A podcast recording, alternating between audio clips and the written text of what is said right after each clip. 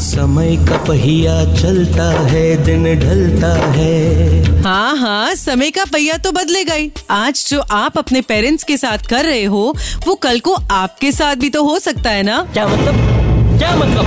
क्या मतलब? अरे मतलब तो क्लियर है। अगर आप अपने मतलब के लिए अपने पेरेंट्स को साथ रख रहे हो जैसे कि उनकी प्रॉपर्टी उनके शेयर्स उनकी पेंशन वगैरह वगैरह तो आपके बच्चे आपके साथ मतलबी ना हो ऐसा कैसे हो सकता है? गंदी बात गंदी गंदी गंदी गंदी गंदी बात गंदी बात गंदी गंदी गंदी गंदी गंदी बात। अरे खुद पे आई तो गंदी हो गई। चलो खैर छोड़ो।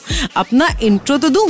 Bye the way myself आजकल का बच्चा जिसपे हमेशा ये प्रेशर बना रहता है कि वो अपने पेरेंट्स से सही ढंग से पेश नहीं आता। बोलने की तमीज नहीं है तुम्हें? बस हम जो कहें वो गलत और जो आप करते हो वो दादू दादी को घर पे रखते हो उनकी पेंशन के लिए उनके बैंक अकाउंट्स यूज़ करते हो हाई इंटरेस्ट रेट्स के लिए।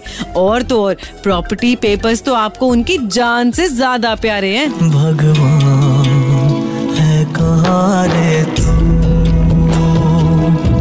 आपसे ज़्यादा तो दादू दादी रोज भगवान को याद करते होंगे और सोचते होंगे कि ऐसे बच्चे भगवान किसी को न दे। तो मेरी इन मतलबी सो कॉल्ड पेरेंट्स से एक रिक्वेस्ट कि अपने पेरेंट्स को मतलब के लिए ही नहीं, बल्कि दिल से प्यार करते रहो और सुपर इट्स 93.5 रेड एफएम बजाते रहो।